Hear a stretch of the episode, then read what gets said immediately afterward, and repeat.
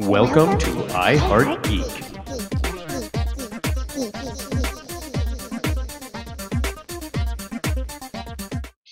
Hey, everybody, welcome to another episode of iHeartGeek.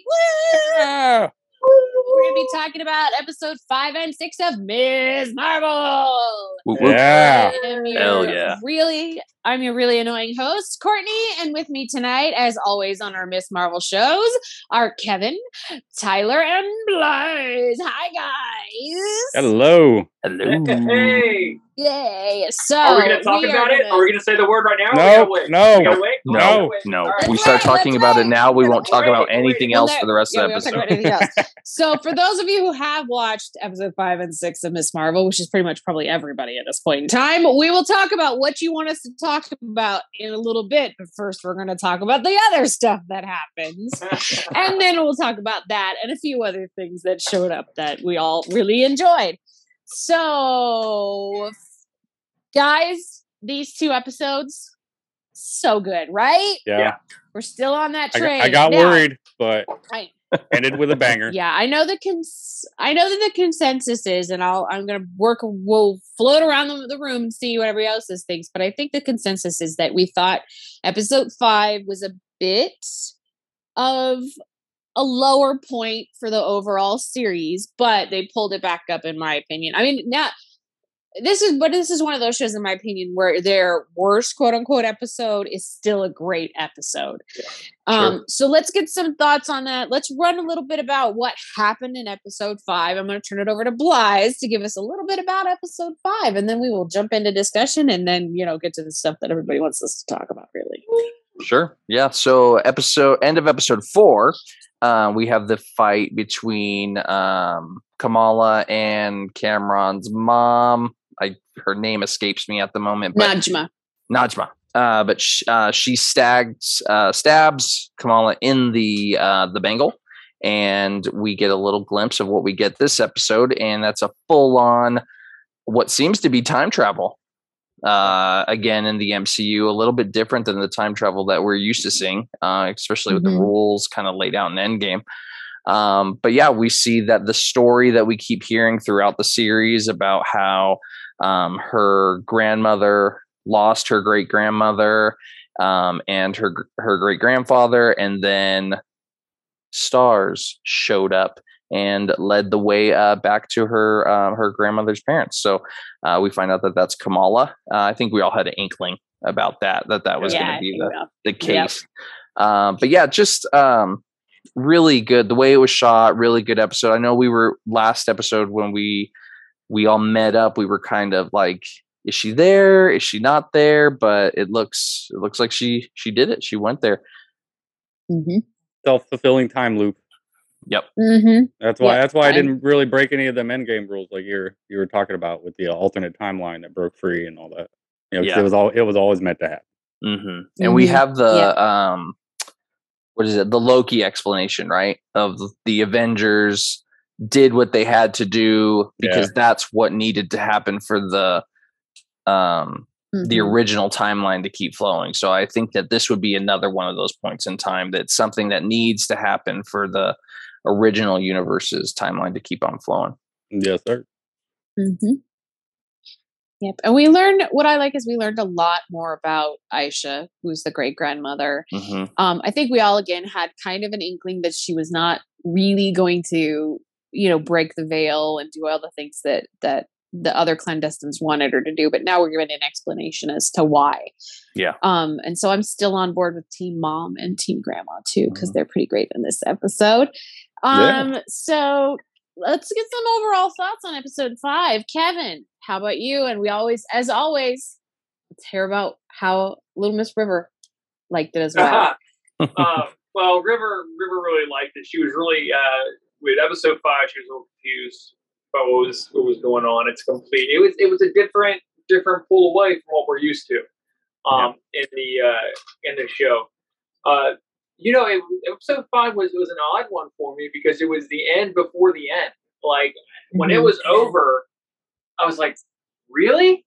Like they just completed like the storyline. Like what the heck? Where are we going from here? Does it make sense? And I was really kind of really torn on it. I'm glad. of what we got in the next episode. But yeah, as far as that episode go, it was the worst one to me. But because I think it was an episode of entire, it was an entire episode of exposition. Mm-hmm. Here's all the answers to the first four episodes. Here they are. Like, mm-hmm. and it was a lot. It wasn't spread out at all. And I think that's what the problem was in that episode. Mm-hmm. I know another issue that we had, and I'm going to get Tyler's thoughts on it. Another issue that all of us seem to have is the rift seemed to get closed really rather easily. Like it's, you know, it's all this buildup. Like it's hard to open. They get it open and she just like zippers that thing up like nobody's business.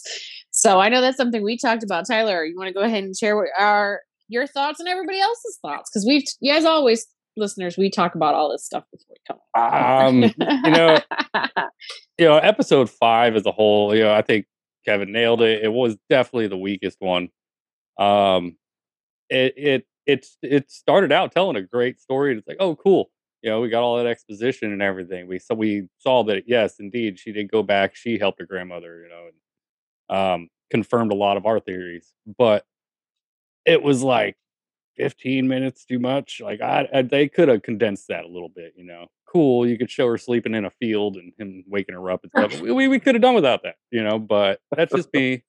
It was nice. It was pretty. But then, when things, to me, after the whole past story was told and they come back into modern times, it was kind of like throwing you around the room all of a sudden. It was just like, hey, look over here. And then this, and then this, and then this, and show's over. And I was kind of like, what was that? It just seemed a little rushed. Understandably, now that we saw what they were trying to get to, but when the veil was opened, it was kind of like, okay, well, did that happen when she went back in time? Is that what that was? There was a couple little questions there, and then it's just like, all right, well, she turned to a pile of rubble. I'll touch it too. And then, but apparently she knew what was going to happen, what she had to do, and speaking Cameron's name out loud, sending whatever I'm guessing is some sort of Terrigen power mist deal, life force. I'm not sure. She sent that into Cameron when she touched the veil, and the veil said, "Okay, cool, 2 sacrifices, and I'm closing." That seemed a little simple. I don't That was kind of the big thing we were waiting for. The veil is going to open, the door dimension is going to consume ours, and nope, we're good. Like, okay, well, not one, but 2 sacrifices. Yeah, done. That's it. Zippered that thing right up. So. That's all the Nord dimension acts. Don't worry, I know how to close. But it was cool because we got to see the nice moment between the grandma and the mom, the daughter. We got to wrap all that up, and a lot of things they started to tie a little bit of a bow on some things. So that was nice. And then of course at the end with I've been calling you Brian this whole time. I'm sorry. And Cameron just, oh, you like cars? And he saw the Tesla poster. I loved all that banter with Bruno in the end. It was great. Which was some cool lightheartedness. Yeah.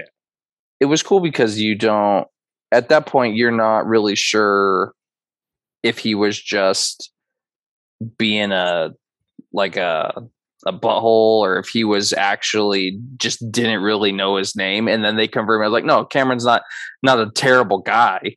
He just didn't know. Yeah, we didn't pay attention to him, so he didn't know his name. I think this is hard, right? Because these shows. They tell it we have 6 episodes to do this in. If you go too long, then you run the risk of like what happened when they did all the Netflix shows. And then you get like 2 or 3 episodes in there that just seem like filler. And you're like, all right, get back to the point. So I wonder if it may have worked better if they wouldn't have done anything with the Noor dimension. Like say what the clandestines are trying to do, explain what the Noor dimension is and what it means to our universe.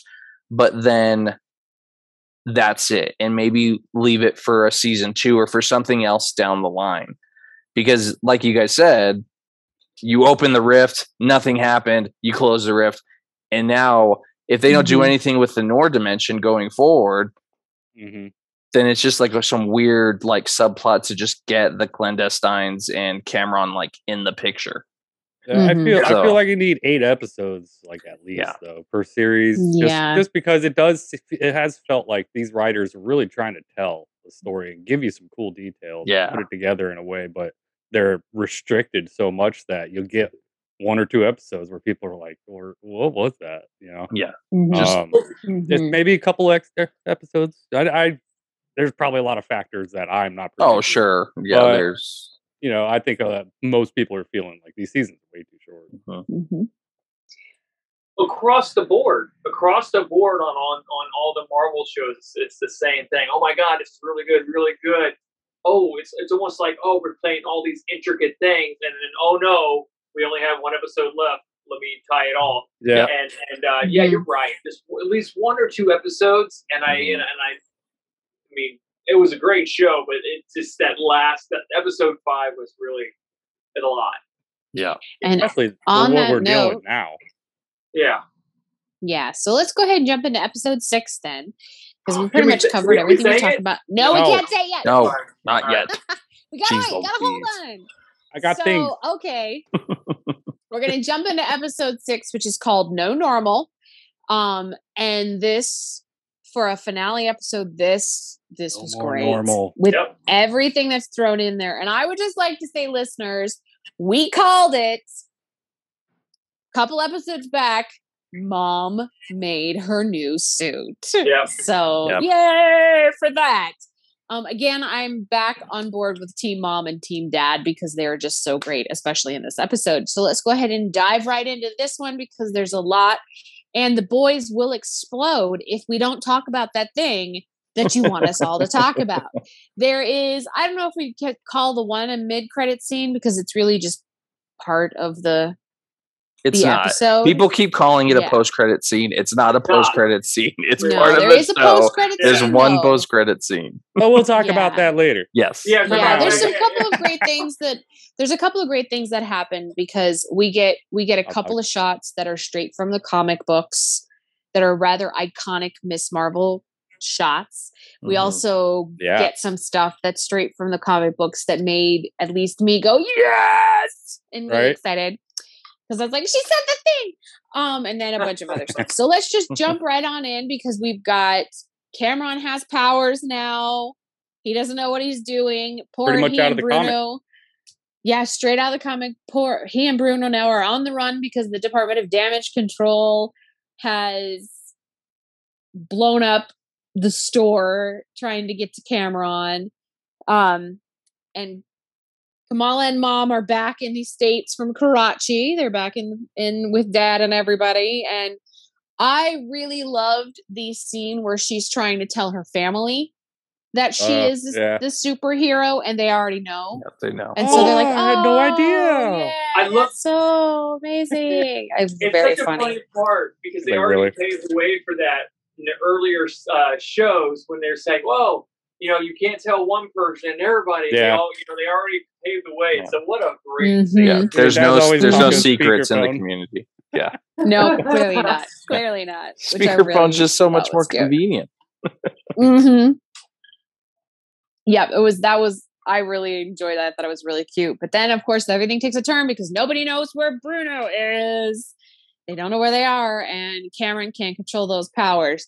So Mom gives Kamala her brand new suit, which looks really rad. It's ripped right out of the comic. Oh, it's absolutely beautiful. On screen, it looked good, man. Yeah, it really did. Yeah, they definitely knocked out the park. It's great. Yeah, this is a good one. And then, so let's jump to what do we want to call it? Do we want to call it the final fight? Because what I thought was really interesting about this final, quote unquote, final fight, it's a fight a little bit between Kamala and Kamran, but also the two of them against the Department of Damage Control. Yeah. But it's also Kamran is not fighting Kamala. I mean, it's just there was a lot of crossing of the lines. There was no, except for maybe the Department of Damage Control, there was really no bad guy versus good guy situation in it. So, Blaise, do you have something you wanted to? Before we jump into that fight, I just want to talk about the high school bit a little bit, because I had a lot of fun with that, with all the kids coming together, and then they make the plan, and they're all playing, all wearing the same thing, so they're getting around and stuff. But the one thing I did not like about it was when she was laying down the plan, and she's supposed to be like doing all of her little intricate drawings on the chalkboard. You ain't got time for that. I don't need shading in all these little pictures. Yeah, like right? When you look at that board by the end, it's like, that took you like 2 hours to do. Get out of here. I thought the same thing. I'm like, that's long. Like I missed We're in a show about superheroes, but that's when we had to suspend our disbelief. Like, she's really drawing a mural? Yeah, exactly. Yeah. I missed your art the last 2 episodes, but I didn't need it right here. No, I love the kids defending Kamran and the school kind of thing. I thought that was fun. Really fun and great. And then, of course, there's the fight that goes on all inside the high school with the damage control folks and going in. Say, and the high school, they showed that damage control has no qualms about just tackling a kid. Shooting kids. Oh, yeah. They did when Bruno goes out there, starts dancing or whatever, and they just... Yeah. Like, oh, yeah. Wow. I fully have to admit, and I may have been alone. I mean, they were going to shoot him with a missile, too. So what I was really hoping would happen is that Kamala would take that big old hand she had grown on herself and just whop that lady. Like, I just wanted her to yeet her across the parking lot. I'm like, just do it! But we didn't. Anyways, I'm jumping ahead to that. So, what I also thought was really great in that scene is, unlike in the Avengers and unlike Moon Knight and all this stuff where, they fight in secrecy almost. They're out there. They're putting it on TikTok. They're putting it on Instagram, and they're getting people to come to the school to help. Like they're calling on the community. Always superpower. Yeah, and it was really great because. And I mean, like, there was no qualms about people knowing that that's Kamala, because like her mom and dad are out there screaming and yelling for her. Right. And, like when dad's screaming beta, it's like, everybody's got to go, okay, well then that's obviously his kid. I mean, there was no attempt to hide her identity from the community that was trying to protect her. And she's trying to protect. I really liked it. It's almost that Spider-Man-y feel where he's like your friendly neighborhood Spider-Man. It's almost like she's your friendly neighborhood marvelous girl. So I dug that. I was going to say it might have been because of that, but then I forgot that what happened at the end of No Way Home. Yeah. So the fight scene itself outside of the high school, where we get like, I guess we could say the big fight scene where she comes crashing through the window. Kamran is wreaking havoc, but also not being able to control his powers. And they're blasting her with stuff. What did we think of that? Because she says the catchphrase, and I was so happy. I'm going to hand it off to Blaise because he knows the part I loved. So I actually don't, Courtney. I don't know. Really? I'm not familiar with her catchphrase. Okay. I missed it and I didn't hear it. So I apologize, all of our comic book fans out there. But I did not catch that one. And it also may have been that I was so enamored with us finally getting like stretchy arms and legs. Yes. Yeah. And that is her catchphrase. That's what led her into it when she says embiggen. That's her catchphrase. Right on. So when she said it, I knew what was coming and I was like, that the good part. It was 100% the best way they could have done it. We've talked about this plenty of times of why they changed the power set and what they're doing with her, and it's because of that. If you would have done that scene but made it so it just like it was supposed to be her body, it would have just looked. I mean, you could have done it, but it just wouldn't. It wouldn't have looked good. But in this format, it looks beautiful, and I'm so glad that we got it because, again, ripped right out of the comic books, catchphrase and all. Apparently, that is her catchphrase, and so when she said it, I was super happy. Tyler, what did you think? I know I think I might be the only one that knew the catchphrase, so that was I think you were. That was a cool moment, you know, when she said it. I didn't realize I'm not as up on Ms. Marvel, so I just when my subtitles on the screen because I watched with subtitles, and when it came across, I'm like, "It's big and that's interesting," you know. And then the whole thing happened, but yeah, no, it kind of feels like maybe Najma is a little bit. She's kind of pulling some strings with Kamran the whole time when he's like, you know, losing it a little bit. Like, I have to do this. And he's trying to, I don't know if he's really set on opening the veil back up or, you know, well, it just, and there's a scene where you hear her in the background say Kamran in that, I think in the alley when he first has like a little energy explosion or something. Yep. I was going to mention that. So yeah, I was kind of like, is she really dead? Is her consciousness? Like, kind of go with that power, you know. Well, she prayed. I didn't plan her to either. She prayed. She goes, protect my son. And then she jumped in to zip up the dimension. And then all of a sudden, he has the mental break. Yeah, everything leaves from her. So she transferred her consciousness. I don't know. Hopefully, that doesn't become a whole thing. But, I mean, he's got his powers. Let's just keep it simple here. It's enough complicated stuff to follow right now.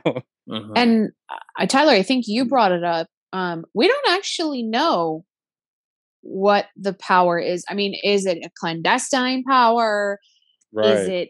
Is it a Terrigen mist? Because, you know, he is an Inhuman in the comics, but they never really, I mean, we know he's at least part clandestine because of his mother. We don't know who his father is. We never hear about who his father is, but we know that Najma is his mom and she is a clandestine.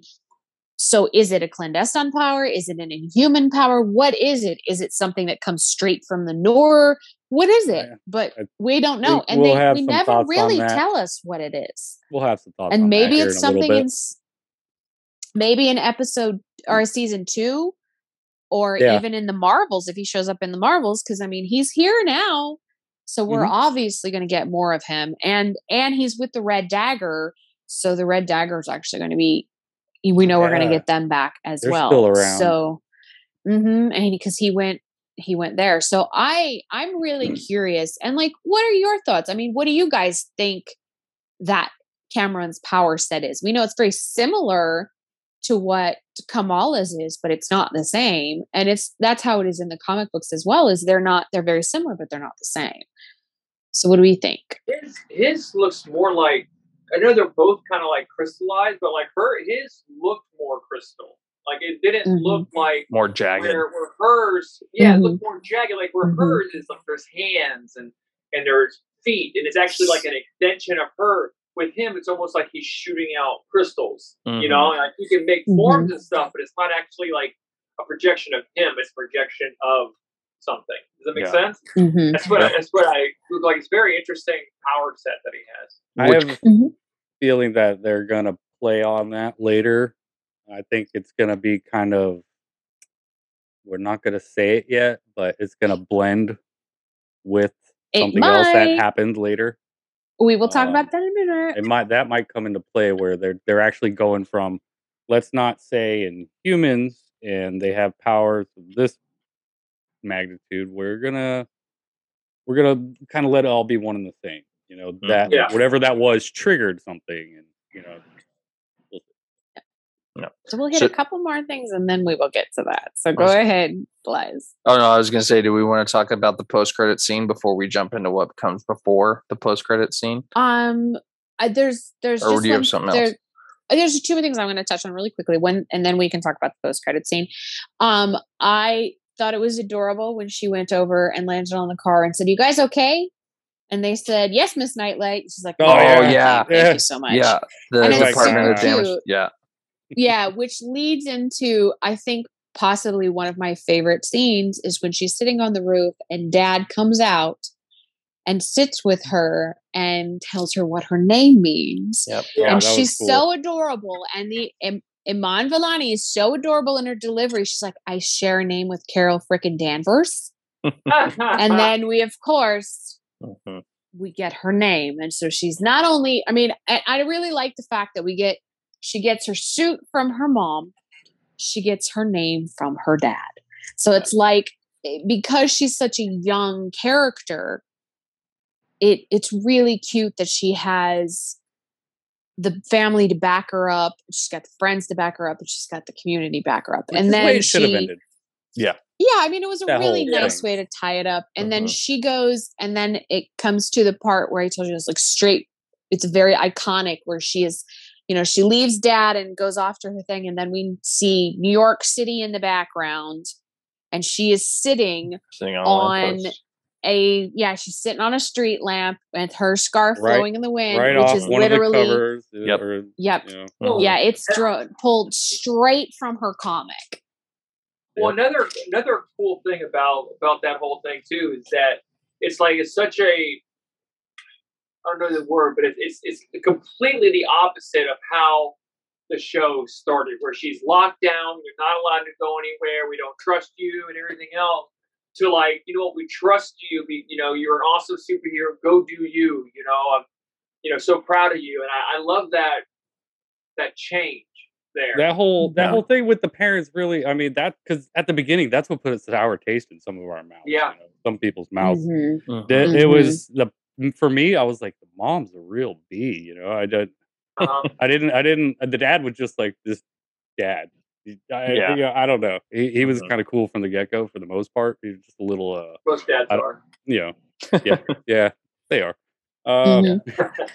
But no, I mean, the parents were just... It's like, wow, they're really hammered down. We figured, there's cultural differences there. She's American-born, growing up. There's going to be some strife. And, I mean, they kind of accurately portrayed some of that, I suppose. I can't speak firsthand, but... Moms love a bunch, and then her attitude, like her attitude with the parents and stuff. A lot of that, teenage just drama stuff with the parents that I've been through quite a bit of, and so I get it. But to see all that come to this point where it's like, listen, we're just real protective and everything, but we just saw clearly that you can handle yourself. You got some things going on. We're going to support you. Mm-hmm. They wrapped that up in a way that wasn't, they didn't do it like an immediate 180. Now you're like, oh, now the parent supporter, it was kind of a slow drip through the show, It made sense. Yeah, because the whole thing with the grandma, too, And, it was a nice build, That's one of the best things about this show is that it's not just Kamala's journey.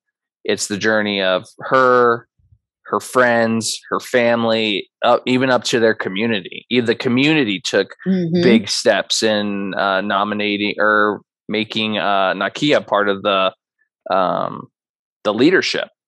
Oh yeah, and everything like that. So it's just a huge journey for everyone involved. There's no wasted characters in this show. Everyone has a great a great arc.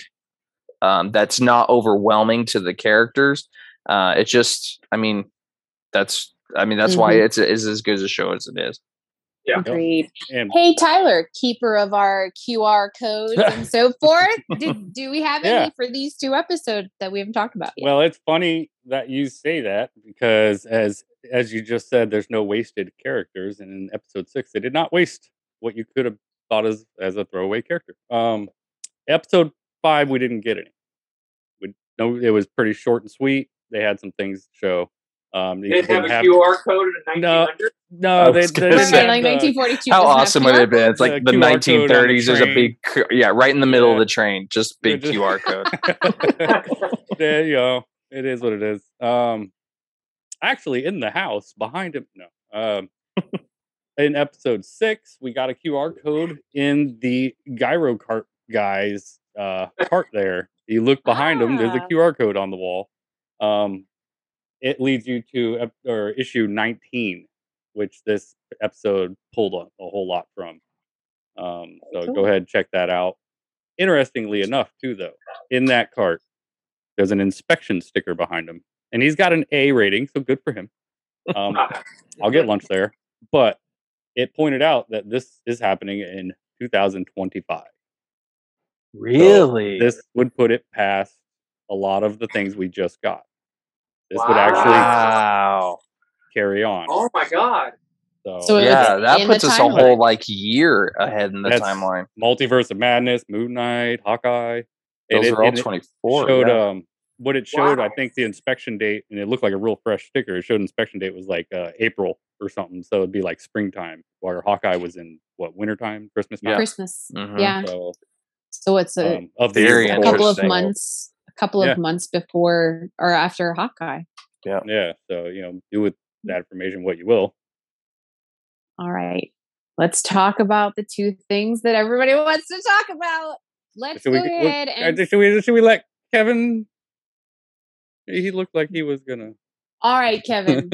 What happened?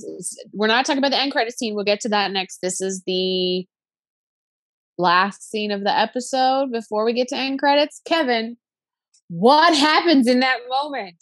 Okay, so let me everybody is talking about. I'm watching it. I watched it in the morning, and I'm sitting there. I'm watching it. The sun was coming up.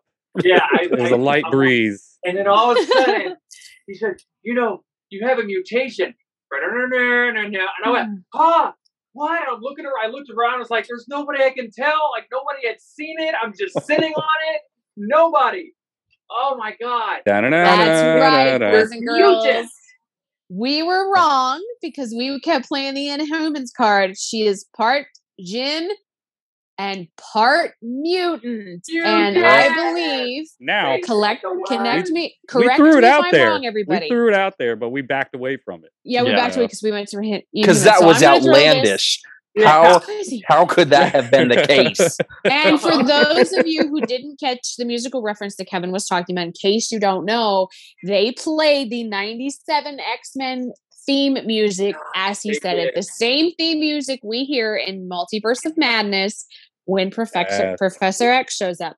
So I'm going to just admit, we said Inhumans. And we didn't even think of... I mean, we may have thought of mutants, but I know we were heavily on the Inhumans thing. So she's Jin and mutant. I said it jokingly last episode. And I think this officially marks, and correct me if I'm wrong, guys, this officially marks the first official mention of mutants in the MCU. Now, arguments can be made that Wanda is a mutant, Quicksilver is a mutant. It's debatable. Monica is a mutant, but this is the first official moment of mutants in the MCU. And in Black Widow. As far as I'm concerned. There, when Hopper was in prison, there was a guy, he was arm wrestling, and he said he made mention that he was a mutant of, it was their version of, or Oso or something like that. Orso, I think.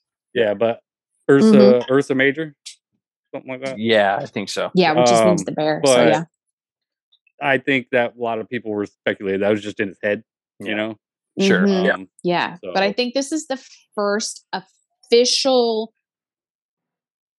This is a mutant. We have mutants now in the MCU, and personally, I think she's a great choice to start that off with. Yeah. And so it'll be really interesting to see where it goes from here. Mm-hmm. So we had a lot of speculation after this about in terms of how we want the MCU, how we want the X-Men. But as far as I'm concerned, bring on the X-Men. They're coming now. gimme. It really was. It was a really cool way that they did it because we got Xavier in Multiverse of Madness, but that's not the MCU universe. It's not 616, neither is the MCU, but anyway, they could have done it anyway. They could have put Xavier in the MCU normal timeline or introduced us to like a Cyclops or Wolverine or any of the mainline characters, and then that's how they would have been introduced. But for them to like soft seed it into Ms. Marvel, out of nowhere, out of left field. Yep. What you got, Kevin? I absolutely love that because this is exactly what I want them to do with Kang the Conqueror. Listen, we're going to bring mutants into our world. You can't just here they are. Yeah. They've been here all along. We could have had a Wolverine. We can still have all these characters because it's just one. or two or three, they could hide easier. But like just like in the comics, there was something that happened in the X-Men universe. It was like a switch went off, and then they all started having mutations. But there was ones that were there before, but then it was like more so. And I love that it was brought just like this, where it was just like, hey, here's one. We don't hear about it for a little bit more. And then, oh, here's another one. And then you start hearing about more and more and more. Because that's how it would be in modern society. You know what I mean? That's how it would happen until there's an explosion of it. So I they could not have done this, in my opinion, a better way because of one, the shock value. Two, it made sense because I was trying to figure, we did not know how it was going to make sense. Yeah. And three, made an epic show even more epic. Like, what a great show that at the beginning of the show, I was not excited about. And now we're talking about freaking mutants. Right. They've come a long way. It's insane. I mean, we do have to point out the fact that Kevin was not looking forward to this show. And from episode 1, from episode 1, Kevin's like, "Did you guys see the episode? This is so good. This shows. I love this show." I mean, Kevin was the first person awake every week to watch this show as before he left the house for work. Like he was the first one of us to see it. Yeah, I know there's speculation. Okay, go ahead, Tyler. Real quick, I don't know, but when they're on the train, Bruno and Kamran, and they're going through the train. He's hobbling along, He says something about, we've got to get upstate. And upstate, I know they were heading to the school, so I think that was their plan. But upstate, from where they're at, Manchester? Oh, no. Could have been. Might as well have just said, we got to get you to the school for gifted youngsters. well, they were going to the school. We got to get upstate. You know, could have been like little nod, little something they were just throwing in there for the. That would have been funny. Yeah, I mean, in terms of the mutants, and again, her being the first one they've actually officially said mutant, the word mutant. And I mean, we have Deadpool. Deadpool is now part of the MCU, and we could debate that. We have Colossus in the MCU, and we have Negasonic. And I think Kevin is the one that brought it up in the Marcos. We have Beast and everybody else from the Deadpool movies, but I'm not sure those are considered. I don't think those are actually really considered, even though Deadpool is now, they have said he is part of the MCU. Sure. I still think we're looking at, you know, like there's thoughts that Quicksilver and Wanda are both mutants because, you know, they get their powers from ice stone, blah, blah, blah. And it brings it out, but no one's ever said it before until right this minute. Yeah. And the very fact that they underscored that moment with the 97 X-Men theme. I know I have seen lots of things on TikTok where they're speculating going, oh, that's not it. That's not it. Oh, no. They literally put why would you put that? Why would you? If you watch it twice, you can't deny it. No, you can't. Yeah, there's no way. Literally. So everybody out there that I've seen on TikTok. Yeah. Go watch it again because you're missing it, kiddo. It's actually who's on credits, TikTok? Like it goes through. It says X-Men 97 on the credits. Yeah, I think they did it on purpose. I think that the catalyst for all this, and we've talked about this, is it's going to be the after effects of the snap. Yeah. So Rocket says it in Endgame that when the snap happened, there was a burst of cosmic energy in which the universe had never seen before. Yeah. It's only happened twice, when he snapped his fingers to obliterate everything, and then when he snapped his fingers to get rid of the stones, and maybe when they brought everyone back. But anyway, you could say that Wanda was a mutant. You could say that Quicksilver were also mutants, and the same energy that came from that has affected the entire world is what affected them and brought out that and triggered the X gene. Right. Yeah. I think we're going to see that somewhere along the line is that we're going to see, and I think that's what damage control is doing. Yeah. So damage control is going, and they're rounding up powered individuals, and that's where we're. The next time we see damage control, we're going to see them talk about the X gene. Damage control. They have all that tech and everything. What if they end up building Sentinels? They might. That may be possible. That may be coming. Yeah. Come on.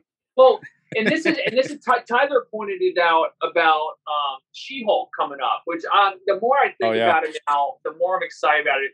But with She-Hulk coming up, didn't you say like their damage control is in the trailers? Like so the facility they show that where they're keeping Abomination on, the same facility they took Kamran to.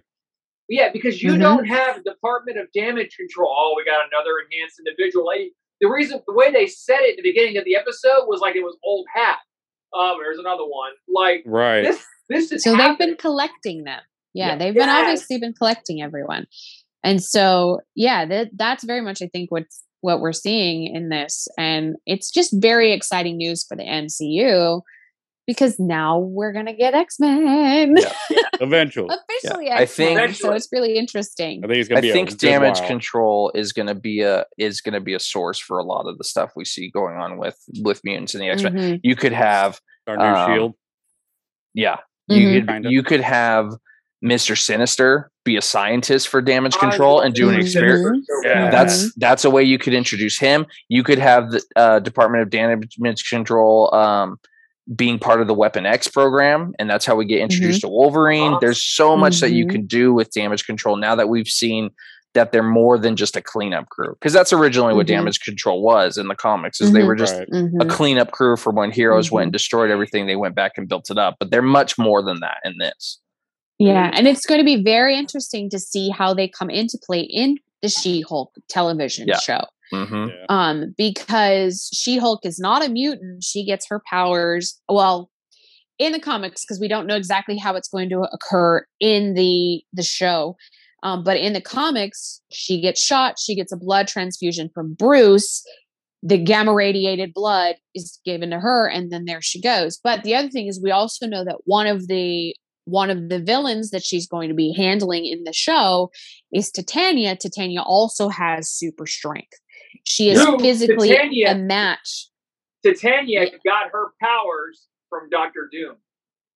Yes. Yeah, so I mean, that's the other thing that we're looking at in there. And there's still rumors going around. And that, well, obviously the Doctor Doom is coming, because we've started to, there's rumors about Doctor Doom. We've seen Reed Richards. I know it was just a quickie moment, and Kevin's not over Wanda spaghettiing him. But they are giving us X-Men stuff. They are giving us Fantastic Four stuff. It's very interesting. I can't wait personally to see what's going to happen in She-Hulk, because I think Daredevil will show up as well, especially since they've announced that they will be doing a new season of Daredevil for Disney Plus with Charlie Cox back as Matt Murdock. So, I mean, they have a lot of good stuff that they're layering in, which leads me into the end credit scene of episode 6. Of all the cameos, I believe we called this cameo, but this is not what we thought was going to show up. I'm still mad we didn't get Lockjaw, but I'll take this cameo too. And what was that cameo, Blaise? Who did we get? We got Kamala Khan just becoming Captain Marvel. Nothing more, nothing less. No, Blaise will fight on this, but he's wrong. No, we got Carol Danvers, Brie Larson doing a quick cameo.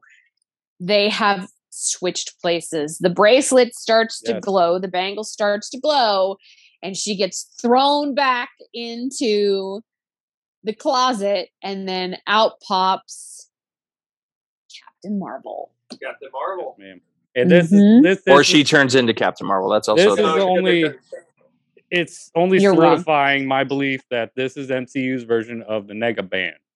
Yes, I know. Everybody's like, hey, there's got to be two of them though, and stuff. It doesn't. This is the MCU doing what they do.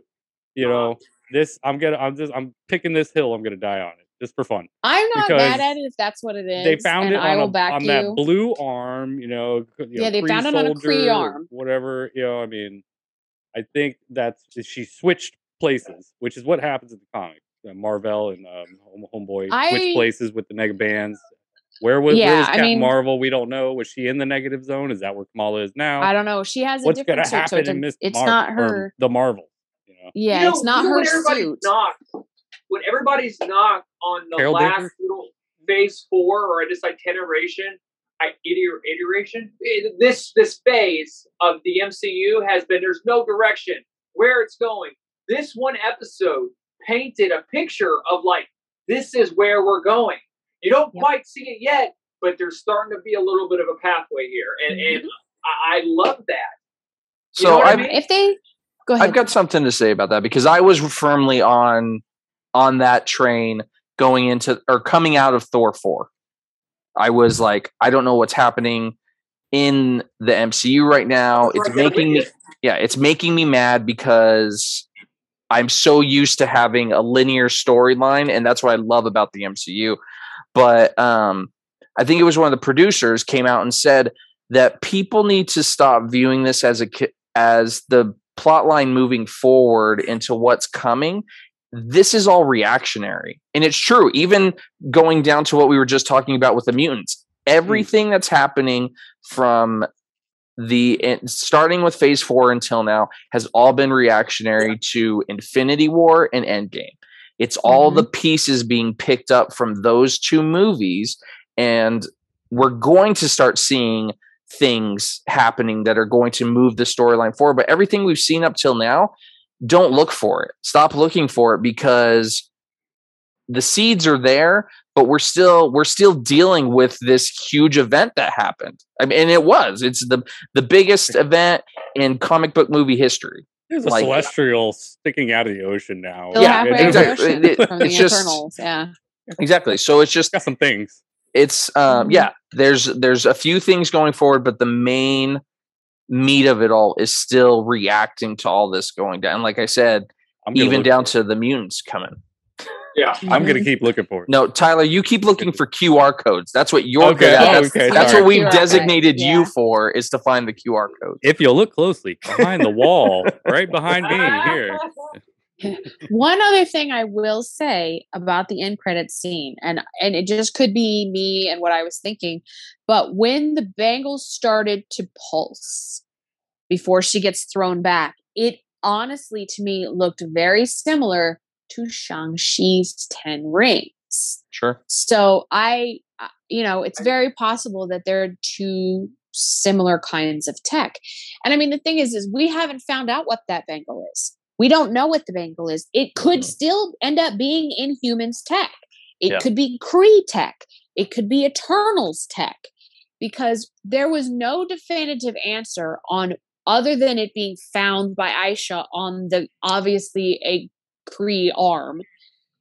We don't know where that came from, but that's the exact same thing that we don't know where the 10 rings came from either. Yeah, so we know they're sending a beacon. They're absolutely sending a beacon. And obviously, since Kamala switched places with Carol Danvers, then there's something in there too that is sending something out into the universe. Yeah. Or the universes as well, because it was able to pull Carol and shoot Kamala to where Carol was. And so they've switched. We're assuming they've switched exact places. We don't know where Kamala went. We just know now all of a sudden Captain Marvel is standing in Kamala's bedroom. I think that's how we're going to open up into the Marvels, is going to be them trying to find Kamala. Because if you noticed, when they switch places, Captain Marvel's not wearing. It's not like she's wearing a bangle. Like, she found it and she put it on, and then they switched places. They just switched places, and now maybe she can assume that Kamala is where she was at, but there's no way of knowing. So I think that's how we're opening up, is they're going to be trying to track down and find where Kamala went. Mm-hmm. They'll show her run out of her room, hit the hallway, pause a second, not know where she's at, and Carol Danvers is gonna pull the bangle out of her pocket and go, man, whoa. Yeah. Who knows? Maybe she got it on her ankle. It's an anklet. You know? There you go. Yep. I don't think it's a throwaway line that they said that it takes two. You know, when they were found that, when they showed that, story, they discovered it. It takes two to open. The priest, or she said somebody told us we need both of them or whatever. They needed both of them to open the thing. I don't think that was a throwaway thing, too. Yeah. Good catch. So let's go ahead and give our grades. Let's do a grade for both episodes, and then let's do an overall grade, because that's what we do here on iHeartGeek. So I'm going to start with Kevin. Kevin, what are your grades for the episode, or grade for both episodes? Because we'll do as a twofer, and then tell me your grade for the show series. Well, I mean, I really didn't like it that much. So, no, yeah, understandable. Yeah, episode 5. If we had to grade it, it was like a B-. Episode 5. Episode 6, though, I mean, it picked up the form. It was an A again. This whole show has been a solid A. I want to give it an A+, but episode 5, I just didn't like it, you know. So I'm gonna stick with an A, though. It seemed like it moved the entire MCU forward, which is wild, you know. Agreed. But I thoroughly enjoyed this show, and I'm so happy that Marvel proved me wrong. Excellent. Tyler, how about you? What is your grade for the episodes and grade for the series? Well, started out, really didn't think it was going to be that good. I think everybody by the 6th episode, really nothing was going on. There's nothing happening. Nothing happened. I mean, no, man. The way we started with this, it just, I'm surprised at how much I grew to like it as we went along. So that helped its grade a lot. The fifth episode, yeah, that's definitely probably going to be like a C- for me. Yeah. But the 6th episode, that's definitely a solid B+. For sure. And I'd say overall this show probably gets a solid B from me, because I mean, it wasn't all the things I was hoping to see and waiting for. Like when I heard Moon Knight and I looked into Moon Knight, and after this and that, I'm like, man, I can't wait for this show. It wasn't one of those. I'm just kind of checked it out, and I ended up loving it. So it definitely scored some points with me for that. So yeah, I'll give it a solid B. We'll see where we go from here. Excellent. Blaise, my fellow Marvel acolyte, what do you give them? So, episode 5 is probably a B, just for the pacing and the everything that we've kind of talked about. But I will say that every roller coaster has a slow incline before it drops the bomb, and that's where episode 6 came into play. And that one, it gives me an A, just because of what it did. What it did for the universe, the show overall. This is my top really? Disney Plus TV show. Wow. I think I've enjoyed a lot of the shows that we've gotten, but there's always been like some pretty solid gripes that I've had with them. But as far as like the acting, the writing, the story, what they did with it, the risks that they took with it, and not just being like, well, we have to do this because this is how the comic books did it. It just made it for all around. It's an A+ in my book, because it just, like you guys said, it was something that I was excited about it, because I was excited about Ms. Marvel, and I thought the girl who is the actress who knocked it out of the park, I thought Absolutely. She looked. I love her. Yeah. Right out the comic books.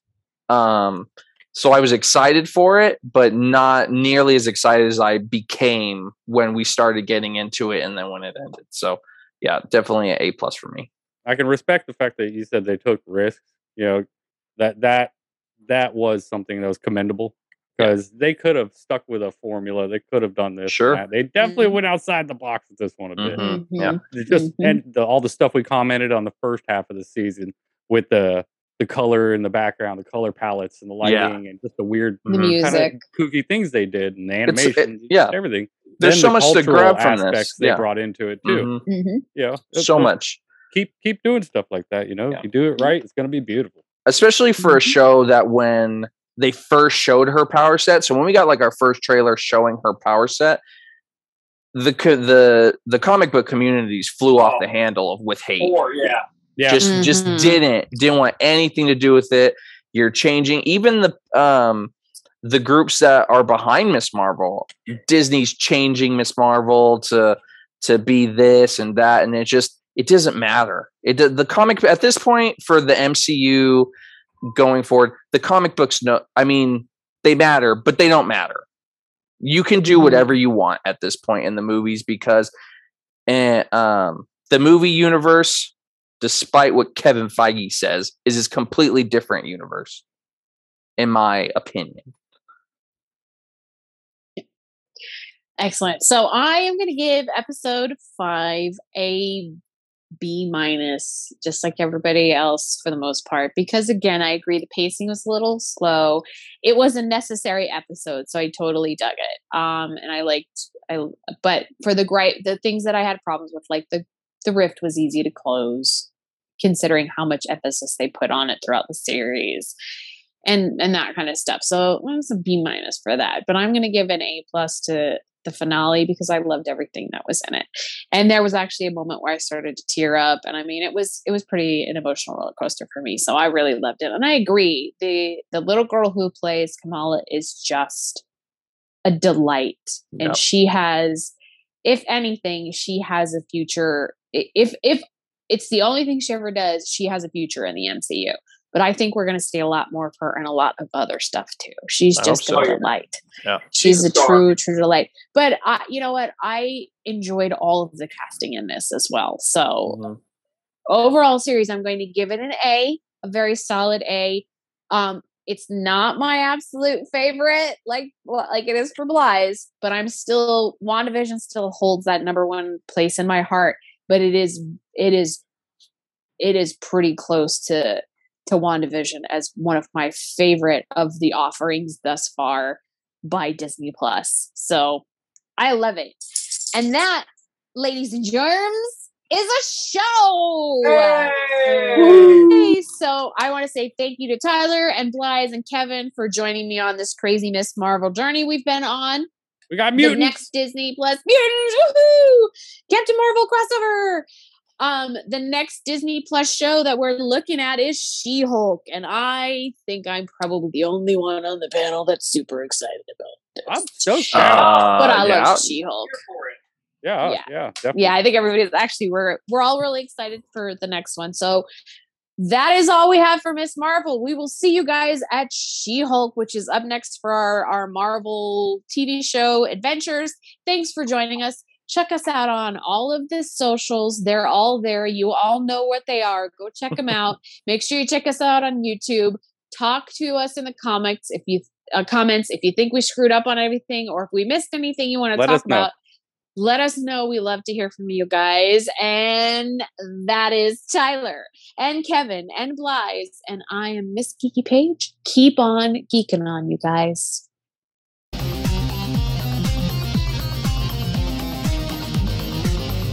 You have been listening to the latest episode of the iHeartGeek Show. Make sure you visit our website at www.iheartgeekshow.com. Make sure to follow us on Instagram, Twitter, and Facebook. And if you check us out on YouTube, make sure to like, comment, and subscribe. And keep on geeking on to all of you geek rock stars.